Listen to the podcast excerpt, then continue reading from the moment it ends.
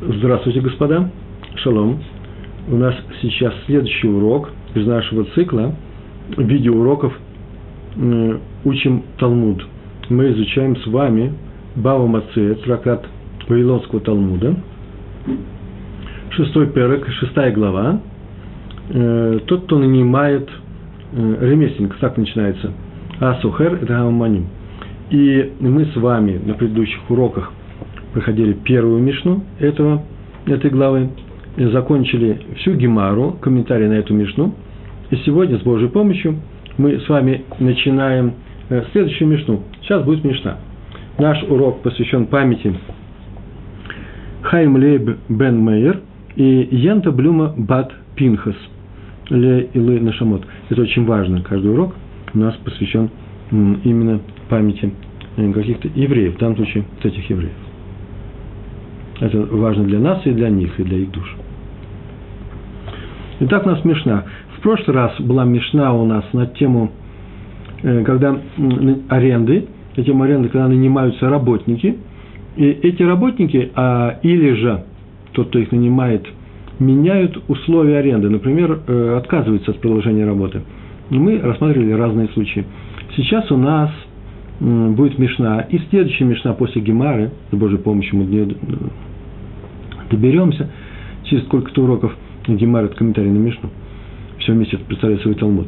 Так вот, эта Мишна и следующая занимается вопросом, когда э, э, нанимают в аренду э, животных, э, так называемый гужевой транспорт, да, э, э, тягловую силу, в данном случае осла. И что происходит, если тот, кто нанимает, тот, кто берет на прокат этого осла, он меняет условия. То есть он э, просто не выполняет их, он их меняет, по-другому эксплуатирует, меняет условия эксплуатации. Этим занимается наша Мишна. Сама Мишна состоит из трех частей у нас. Мы сейчас их э, все э, и произнесем, и в этом и будет наш сегодняшний урок. Первая часть звучит так, таким образом. Надеюсь, что листочки перед вами. Мы с вами сопроводительный материал. Мы с вами учимся по этим листочкам, а можно держать перед собой текст э, самой Гемары. Э, там желтым цвет, цветом выделен наш текст. Это то же самое будет. Тут просто в наших листочках, они написаны по-русски, там есть перевод и комментарий, самый главный комментарий, вы можете проверить, далеко ли я ухожу от этих комментариев, когда я разговариваю здесь с вами с экрана. Первая часть, мы начинаем ее читать.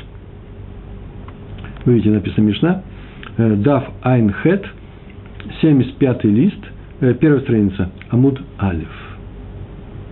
Мишна, Матнитин, там две буквы написано. Мем, э, э, мем и э, мем, э, мем, тав, нун, а потом э, ют. И маленькая палочка, гереш, называется сокращение, матнитин. Э, мы учили в Мишне. Вот что это означает, это слово. Гасухер – Эда Хамор. Раньше тот, кто заглавие Мишны, некто нанимает э, ремесленников, мастер, мастеров. В данном случае нанимает некто, нанимает осла. В данном случае для перевозки груза. Откуда я знаю, комментарии написали, э, комментаторы написали, и э, потому что оса можно эксплуатировать, ехать на нем или вести на нем товар сама Гемара говорит, что наша Мишна говорит об этом случае. Мы сейчас об этом будем говорить. Некто нанимает осла для перевозки груза. А сохер эдга хамор. Так вот, если хозяин дал своего осла, он знает своего осла, знает условия его эксплуатации, и он дал его. Для чего? Леголихо бегар. Для того, чтобы вести его горой, по горе. Легар, бегар, горой. Таковы условия аренды – и самое интересное, что он сказал это прямым текстом. Я тебе его даю для того, чтобы ты вел его по горной дороге. А там есть возможность вести, например, в долине, э, внизу, не по горной дороге. Если он не сказал так, то арендаторы, которые сейчас поменяют условия, нет обязанности платить за ущерб осла, э, которые возникнут из дороги, поскольку не было сказано, по какой дороге. Ну, от себя добавлю – что в некоторых случаях не надо ничего говорить, потому что здесь обычная эксплуатация таким образом происходит. Все знают, что вот здесь только горы.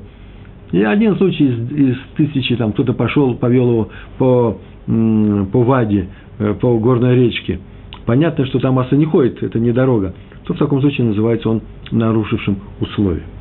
Итак, он дал его осла Легулихо Бгар, Бегулихо Бабик А. А тот его повел по долине. Э, я не знаю, где была начальная точка этого маршрута, трассы. Возможно, уже была где-то в горах. И он ее опустил, сошел с этим ослом вниз и пошел по дороге в долине. Чем отличается гора от долины? Согласно нашей Мишне, и в Гемаре об этом будет говориться, тут есть такое условие. Во-первых, воздухом, а во-вторых, самой дорогой. На горе, если идти по горе, как говорит Раши, по, не по склону, а по, э, по разделу горы, по хребту, то э, легко поскользнуться. Осел может споткнуться и на самом деле пострадать. Ему падать просто некуда. Э, и направо, и налево может только упасть. В долине этого нет. Это условие, так сказать, э, дороги. А еще условие воздуха. Дело в том, что воздух в долине практически не движется – долина закрыта с обеих сторон э, горами, и поэтому там более душно, там душ, душ, э, более душно для осла. И поэтому, когда он работает, он начинает перегреваться, то он может от перегрева этого, что им случится, он в данном случае умереть. И поэтому, если владелец осла говорит, веди его по горе, почему? Потому что он у меня горный козел, ну, понятно, что он домашний козел, но он привык работать в горах, там ему будет душно, и он повел там, где ему душно, он за это ответит. Вот этот случай и рассматривается.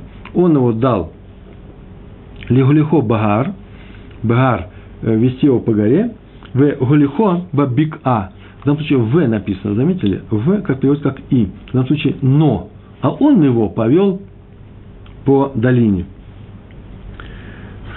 Здесь предполагается, комментаторы пишут, что вообще груз можно доставить из одной точки в другую двумя путями – долиной и горами – поэтому он рассматривается такой случай. Или же, другой случай. Бабик А, Вагулихо Бар. Э, Гемар Шалапидар, то есть Мишна тоже, она никогда лишнего слова не напишет. Дал он его вести по горе, а повел по долине, по долине, а повел по горе. Видите, по долине написано «дал его вести». Это само понятно, само по себе. Бабик А, хозяин дал его вести по долине, он говорит, у меня долинный осел. В Голихо, Бегар, а тот его повел по горе.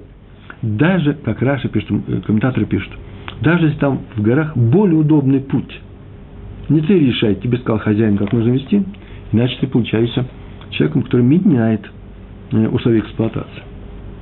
То что в этом случае происходит? Значит, он дал ему вести горного оса по горам, он повел по долине – или сказал, веди по долине, он повел по горам, то так, следующий закон. Афилу зо эсер милин, даже если это 10 миль, даже если дорога, которая идет по горам, 10 миль, мили – это единица, линейная единица, расстояние, э, примерно одна миля, ну, по-еврейски миль. И миль – это э, тысяча метров. Две тысячи ама. Ама – это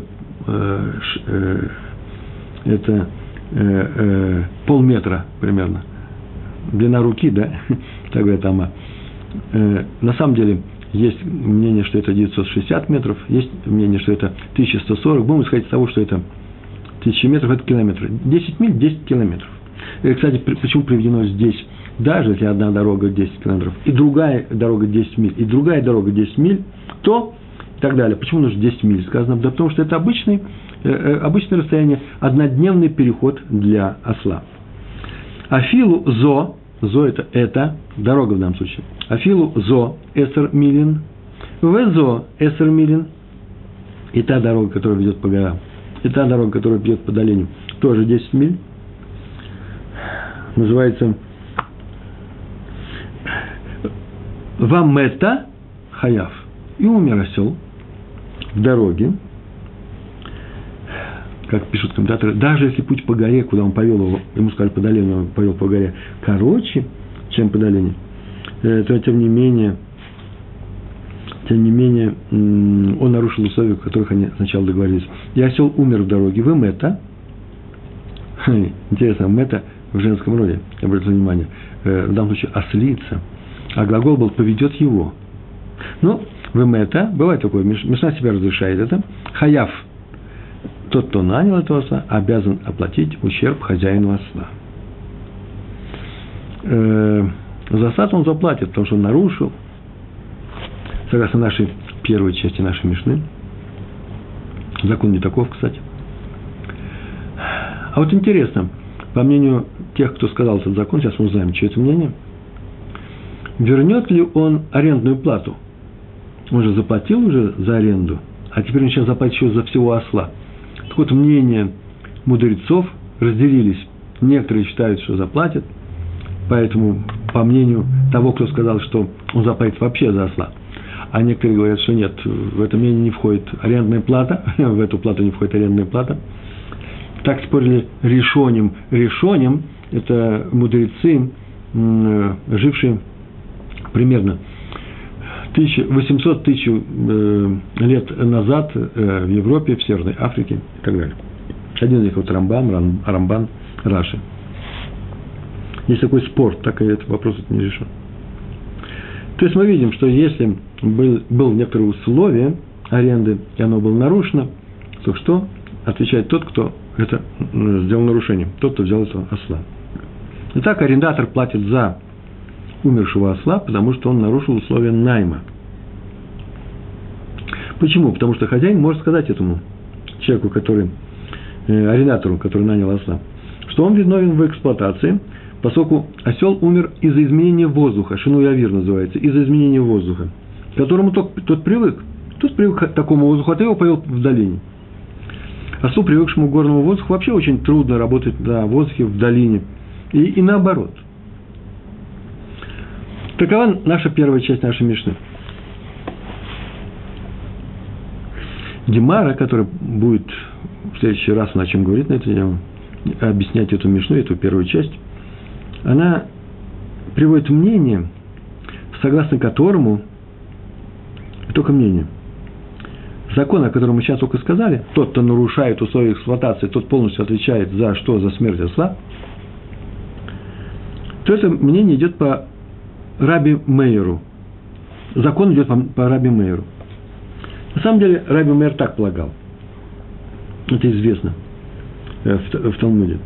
Любые отклонения от э, условий эксплуатации, от договора, которые были сделаны арендатором и сказаны вслух – приводит к тому, что теперь этот арендатор отвечает за все, он син называется, за все непредвиденные обстоятельства, которые случатся. Он их э, не может обойти. Он не может поменять воздух в, э, в долине или э, выровнять камни на горах. Он ничего этого не может сделать. Он не может убрать змей, которые там кусаются. Но если он поменял условия, и теперь из-за этого возникли эти онсин, эти непредвиденные, э, неожиданные, непреодолимые, как говорят некоторые районы по-русски, обстоятельства, и они могут привести ущерб этому ослу, то он э, будет нести полную ответственность, ни больше, ни меньше. В обычном случае арендатор, который не изменяет условий аренды и приходит в непредвиденные обстоятельства, он не отвечает за это. Он даже не знает, как вот, сейчас придумаю такой пример – Э, кто-то взял в аренду что-то, и э, была гроза, и была молния, и ударил в дом, в том, где хранится эта вещь. Это непредвиденное обстоятельство. Если он своими действиями никак не привел к тому, что теперь э, молния поразила этот дом, он может сказать, ну, это мозаль твой, э, хозяйский. Почему? То же самое могло произойти и у тебя, ты же ничего не мог бы сделать.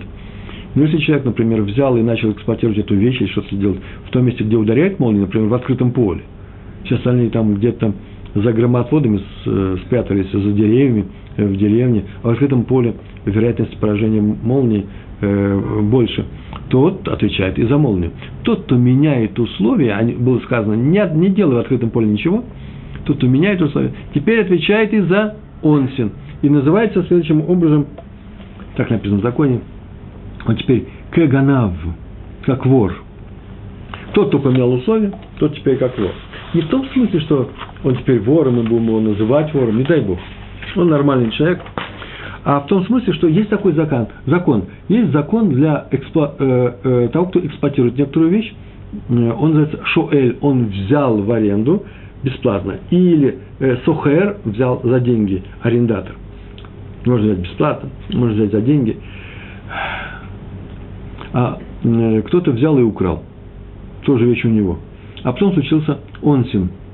Так вот, у арендатора, если он ничего не менял, никаких условий, эти онсин, как у самого владельца. И непредвиденные обстоятельства не приводят к тому, что он платит за них. А если вор украл некоторую вещь, теперь он обязан ее вернуть. И у него случилось, что э, онсин, он за них отвечает. Несмотря на то, что такие же непредвиденные обстоятельства могли случиться и у хозяина.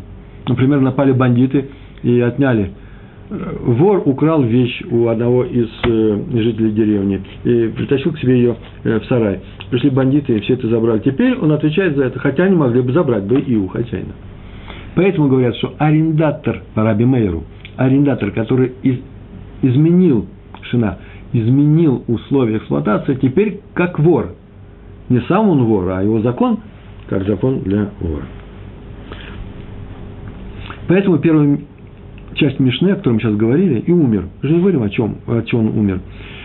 Первая часть Мишны, она не называет причины смерти осла.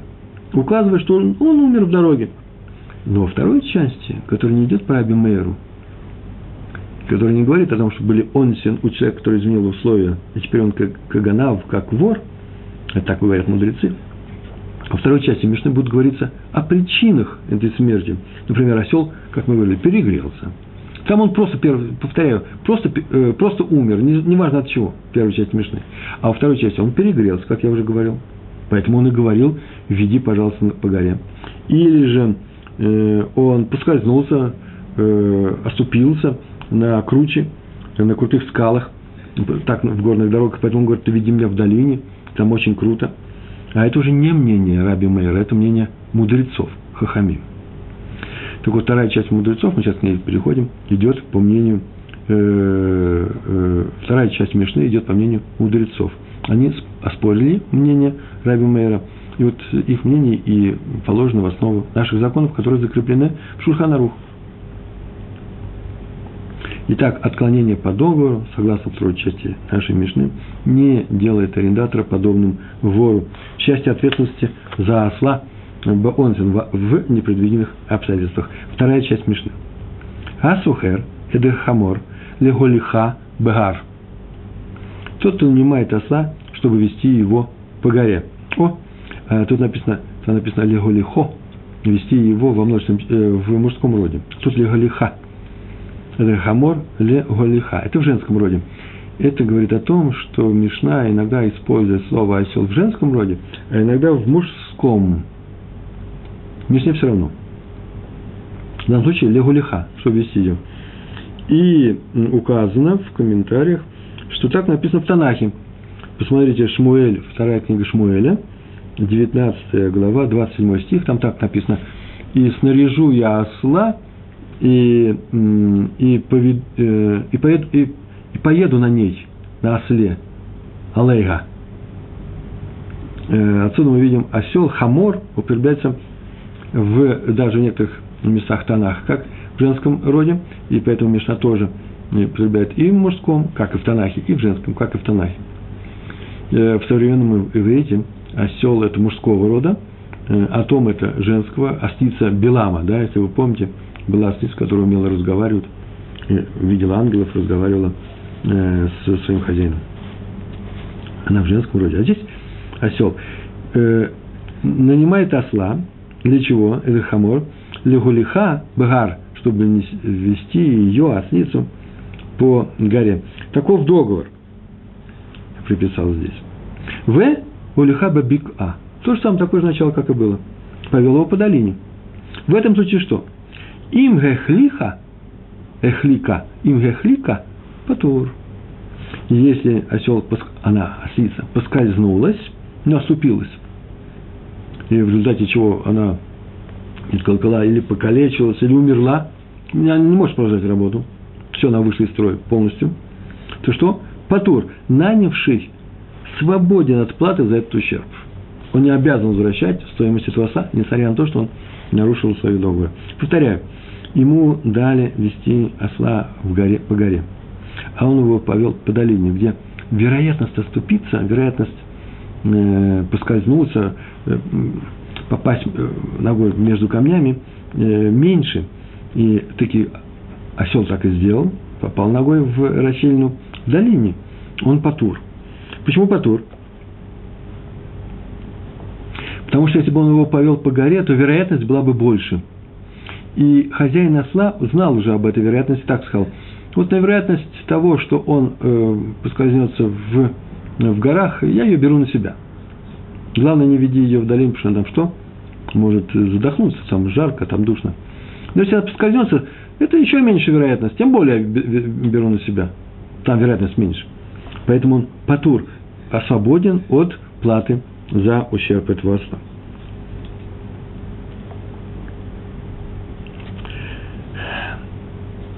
В им охама, он ему сказал, види в горах, он повел в долине, а если она перегрелась, осница, осел перегрелся, умер от перегрева, хаяв, обязан заплатить цену осла, потому что изменил условия, условия эксплуатации. Э, и осел именно из-за этого и умер. Значит, платит в том случае, когда меняют условия эксплуатации, и из-за этой смены, именно из-за этого он умирает. А вот другой случай, если он взял осла, что? Легулиха бабик а, вести ее по горам, Вегулиха бегар, а сам он повел ее Э, вести ее по долине, в долине, если он взял ее вести по долине, такой был договор, в Эгулиха Бегар, а повел ее в горе, по горе, тогда им гехлиха, гехлика, им гехлика, хаяв. Если поскользнулся, где? В, горе. Ему сказали, иди по долине. Там в горах камни лежат, трудно идти нашим осам под грузом. И он повел таки по горе, там, видите короче, ему удобнее, ему самому удобно. И поскользнулся осел, и сломал ногу и вообще упал, разбился, умер. Нет сейчас живого осла. Им Ехалика Хаяв обязан заплатить. Почему? Потому что умер, умер осел именно из изменения этого договора. Ведь хозяин наставил на, долине, где меньшая вероятность того, что он э, э, споткнется ока.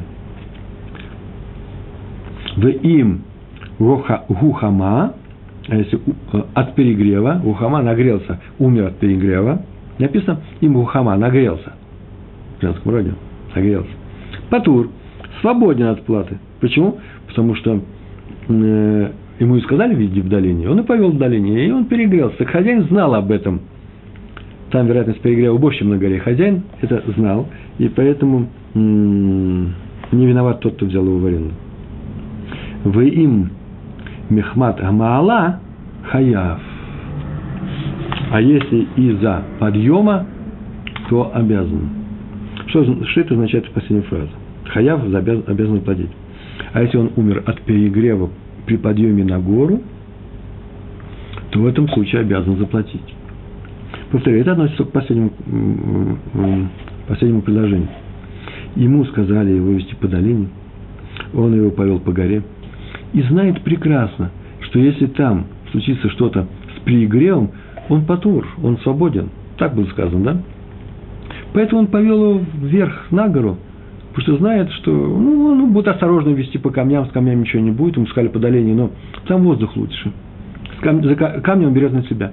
И он повел его в гору, подняться на гору. Ну, сначала подняться нужно, а потом вести по горе. И он таки перегрелся, то смотрим, от чего перегрелся. Если перегрелся от того, что его поднимали на гору, как на самом деле начинает осел э, работает тяжело ему, он от усталости, от большого физического усилия перегревается, то он обязан заплатить. Несмотря на то, что мы сейчас только сказали выше. Если ему сказали по долине, он повел по горе, он перегрелся, то что? Свободен. Нет, он тебя перегрелся не, над, не наверху, а внизу. Комментаторы так написали. Если он ее поднимает наверх, и видно, что нагревается осел, а потом все прошло с ним – он пришел снова в норму, и он перегрелся уже далеко позже подъема, уже там в горах, наверху, никакой связи с подъемом нету, вот тогда он свободен. Почему? Потому что это не тот перегрев. Наша Мишна говорит о том, что э, перегрев, который был на подъеме, во всех случаях, потому что ему не говорили, поднимай, ему сказали, иди здесь в долине. он за это отвечает. В ваших материалах можете посмотреть, приведена табличка на третьей странице, всего три страницы в нашем материале. Э, там есть два случая. Осел был дан для того, чтобы идти по горам, повел в долине. И второй случай, осел был дан идти по долине, а пошел в горах. То, если поскользнулся, в первом случае свободен, во втором обязан. А если перегрелся, во втором, в первом случае обязан платить, а во втором случае свободен. Э, многие говорят, ну мы с вами же продвинутые люди, 13 урок у нас, что какая связь с современностью сейчас у нас здесь есть? Прямая. Вот с тех законов, которые мы изучаем, их много, выстраивается та картина, которая касается эксплуатации того, что берется в аренду, и как действует э, согласие арендатора выполнять или изменять, не выполнять условия договора. Эти, эти законы э, у нас э, актуальны сейчас. Все выводится из этих законов. Хотя мы сейчас не берем в аренду ослов, мы не водим их по горам, мы не водим их по, по, по долине.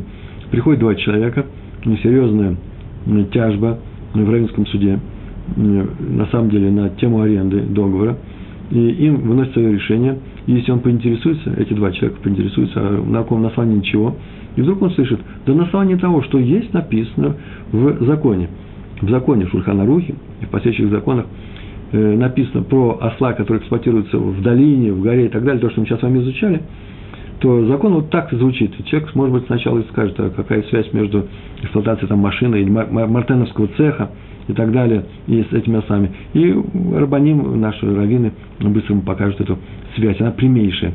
Поэтому Гемара была составлена таким образом, что теперь закон, который вводится из Гемара, из Талмуда, и записаны, окончательно записаны э, в э, наших сборниках э, законах, в частности в Шульхана Рухе, Э, то э, все эти законы в Талмуде, все эти рассмотрения закрывают всю область возможной эксплуатации на все будущие времена.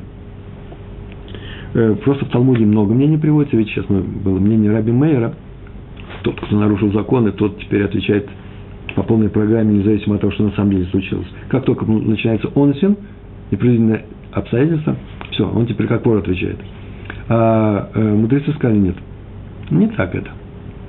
А именно мы смотрим на причины. То есть арендатор не только не только не отвечает за онсин, когда он за непроизводительные обстоятельства, когда он ничего не изменил, но даже когда он изменил, он тоже за них не отвечает, если э, мы можем свести его к нашему, э, к, к нашему случаю. Третья часть Мишны. Асухерда хамор вегиврикка – нанимает осла, тоже в женском роде, и, ослепла. Ну, давайте мужском будем переводить. Нанимает осла, и тот ослеп. Ну, даже частично. Ну, какое-то пятно появилось, какая-то болезнь. Э, в горах появилась болезнь. Понятно, что это тоже онсин. Никто ничего специально не делал для того, чтобы осел ослеп. Почему именно ослеп? С ним может много произойти со словом заболеваний разных. в результате некоторых заболеваний он может продолжать свою работу, а в результате некоторых заболеваний не может. Так вот, если у нас насыпан, тем более частично, то если он под грузом, мы об этом говорили с самого начала, да, под грузом, то, в принципе, он ведь еще работоспособен, а именно его можно вести. А все он немножко стал плохо видеть. Так он не сам по себе идет, его ведут, берут под усы и ведут на упряжи. Асухаэда хамор, еврейка и ослеп, осел – а, тут слово еврика нужно объяснить. Еврика – это слово барак. Еврейское слово барак – это молния. В данном случае это вспышка света. Еврика это называется ослепла. Есть такое значение, на арамите оно звучит, э, у того, кто ослеп, того человека, который ослеп, часто называют современном иврите, слово терминизации зарамита, по сути, какой термин, перевод на русский язык, полный света – переполнены собственным светом. Вот это называется еврика. Э, второе значение есть еще у этого слова. Рава его привел, э, это будет через урок или через два, э, в Гемаре, когда это обсуждается. А что такое еврика? Спрашивает Гемара. Ну, там приведено два значения. Второе значение, очень интересно, появились черви в, в, в ногах. Никакой связи с молнией это нет. э, там по-другому это выводится.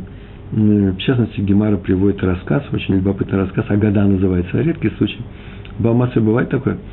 Агада про человека, э, про случай, когда э, царские одежды подверглись атаке моли, э, тли. Тля, да, ест э, э, шерстяную одежду, да? Вот это называется э, моль. Нет, все-таки не тля, а моль. Именно моли. Э, вот, э, и там тоже написано еврика. Ну, это в Гемаре. Наш осел сейчас ослеп. Договорились, да?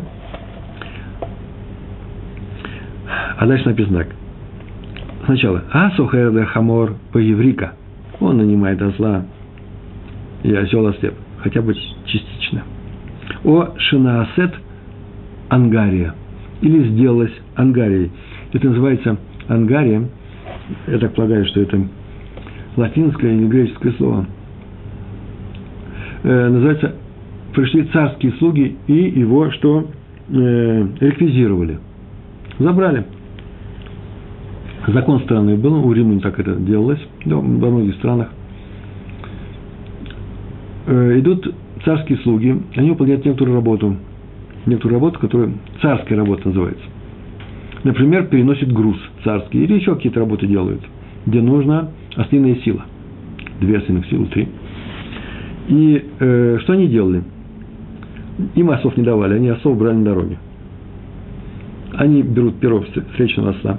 Например, они несут куда-то груз, какой-то какой пункт царский, перевозят.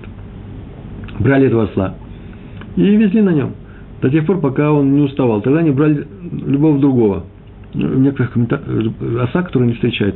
Некоторые комментаторы говорили, написано, что не про усталость, они везли на, на первом осле, пока не встретят второго. И так, так может быть. После чего они перекладывали туда груз этого оса или возвращали, так написано, владельцу, или просто оставляли в дороге. Оставляли вот тут же, им все равно. И все знали, как он сын, непредвиденные обстоятельства. Кто вышел в дорогу, кто-то рискует попасть вот по такую царскую раздачу. Так вот, третья часть Мишны. Нанимает осла, и осел ослеп. Или его забрали царские слуги для того, чтобы выполнить какую-то э, работу свою. В этом случае на, тот, кто нанял этого осла, приходит к хозяину и говорит, слушай, непредвиденные обстоятельства, я ничего не нарушал, никакие условия. Эти обстоятельства могли произойти и с тобой. По нашему договору, а я тебе уже заплатил арендные деньги, дай мне нового осла. Если он приходит к нему и говорит такую фразу, то Н называется, то В, он требует осла, то что? Умерло. Рейши хали фанеха. То хозяин не обязан давать нового осла. Он говорит, да вот же, твое перед тобой. Называется, твой осел перед тобой, ты его уже получил.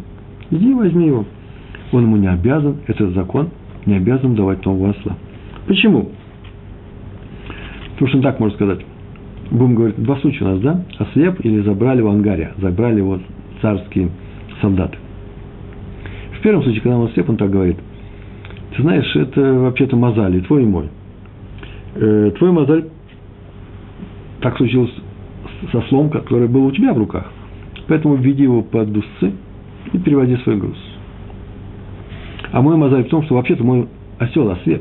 Ты мой вернешь после аренды, я тебе нового оса не поставляю, арендную плату я тебе не возвращаю, твой мозаль. А мой мозаль в том, что мой, у меня теперь будет слепой осел.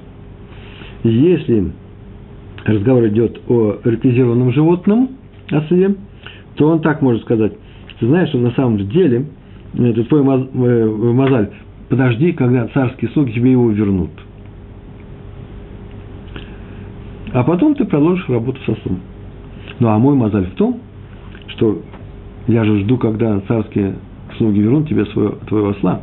В это время я мог бы сдать ему другому человеку. Я тоже теряю на арендной плате. Поэтому он не обязан поставить этого осла кому? Этому человеку.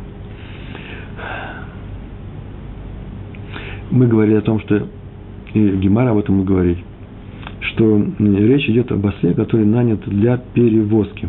Но если он нанят для верховой езды и ослеп, для того, чтобы вести человека, и ослеп не человек, а осел, или для перевозки э, груза, который сломается, если упадет. Ну, в частности, схуфьет э, стекло. Или, не знаю, аквариумы с рыбами. Это тоже стекло. То, что не может, э, нельзя допустить, чтобы это падало. То в таком случае советую введи этого осла под усы не проходит, потому что осел э, теперь может оступиться, э, если простой груз упадет, можно собрать и пойти дальше. В таком случае, если такой осел ослеп, в, таких, в такой эксплуатации, то хозяин обязан поставить другого осла. Как сейчас будет сказано дальше. Вот сейчас об этом случае будет сказано дальше, когда эксплуатировать осла нельзя дальше. Смотрите, написано так. Мета о Нишбера, то есть осел умер. Значит, если осел ослеп, или его взяли на время, а потом вернут, то хозяин не обязан ему давать нового осла, говорит, твой осел перед тобой, подожди, или веди его за, э, на поводке. Но если мета о нишбера, если осел умер, и нечего вести на поводке, или сломал себе ногу, нишбера, это рагле, э, сломал себе ногу, и теперь не может работать, то что? Написано, хаяф леамидло хамор. Обязан хаяф леамид поставить, то есть выдать ему, ло ему хамор, осла на время аренды. Что значит хаяв? Это уже последнее, что на этом Мишна заканчивается.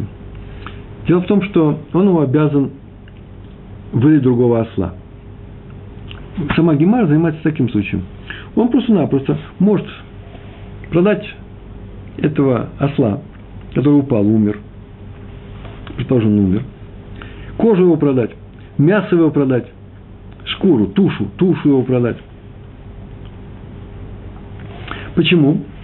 Э, ну, например, э, продать э, тоже стоит денег, кожа стоит денег. И тушу, например, накормить разрешает, то разрешает, хоть он не кошер, накормить собак. И что после чего? Добавить свои деньги, и на эти деньги он может нанять или купить нового оса и дать ему поставить ему в аренду. Или вообще, если у него есть в гараже еще другие осы, пожалуйста, даст ему нового оса. Если нет, то может за свой счет э, поставить нового. Но туша и, э, принадлежит ему. Это в том случае, если когда человек пришел и сказал в аренду, как мы делаем это, всегда, дай мне, например, оса, дай мне холодильник. Мы же не говорим вот этот холодильник, да любой холодильник. То сказал, любого оса ему дали, поэтому любого оса ему и дали, он должен поставить вместо этого любого, другого любого. Но если у него, да, у него еще случай есть, возможность вернуть арендные деньги, знаете, что не знаю, я, можно даже штраф заплатить, э, у меня нет нового оса, нет. То должен вернуть ему деньги.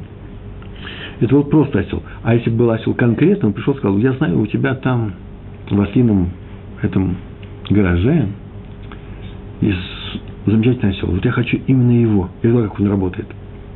Очень хорошо, супер. Дай мне его. И этот осел умер. В таком случае, в таком случае происходит совсем другое. Он ему не обязан, э, конкретный осел, да?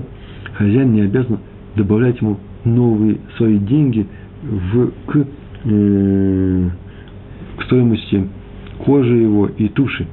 А именно, сам он, он сам имеет право, потому что, можно сказать, это осел, Машуабад называется, осел дан ему, этот, именно этот конкретный осел, он ему принадлежит полностью, даже после смерти.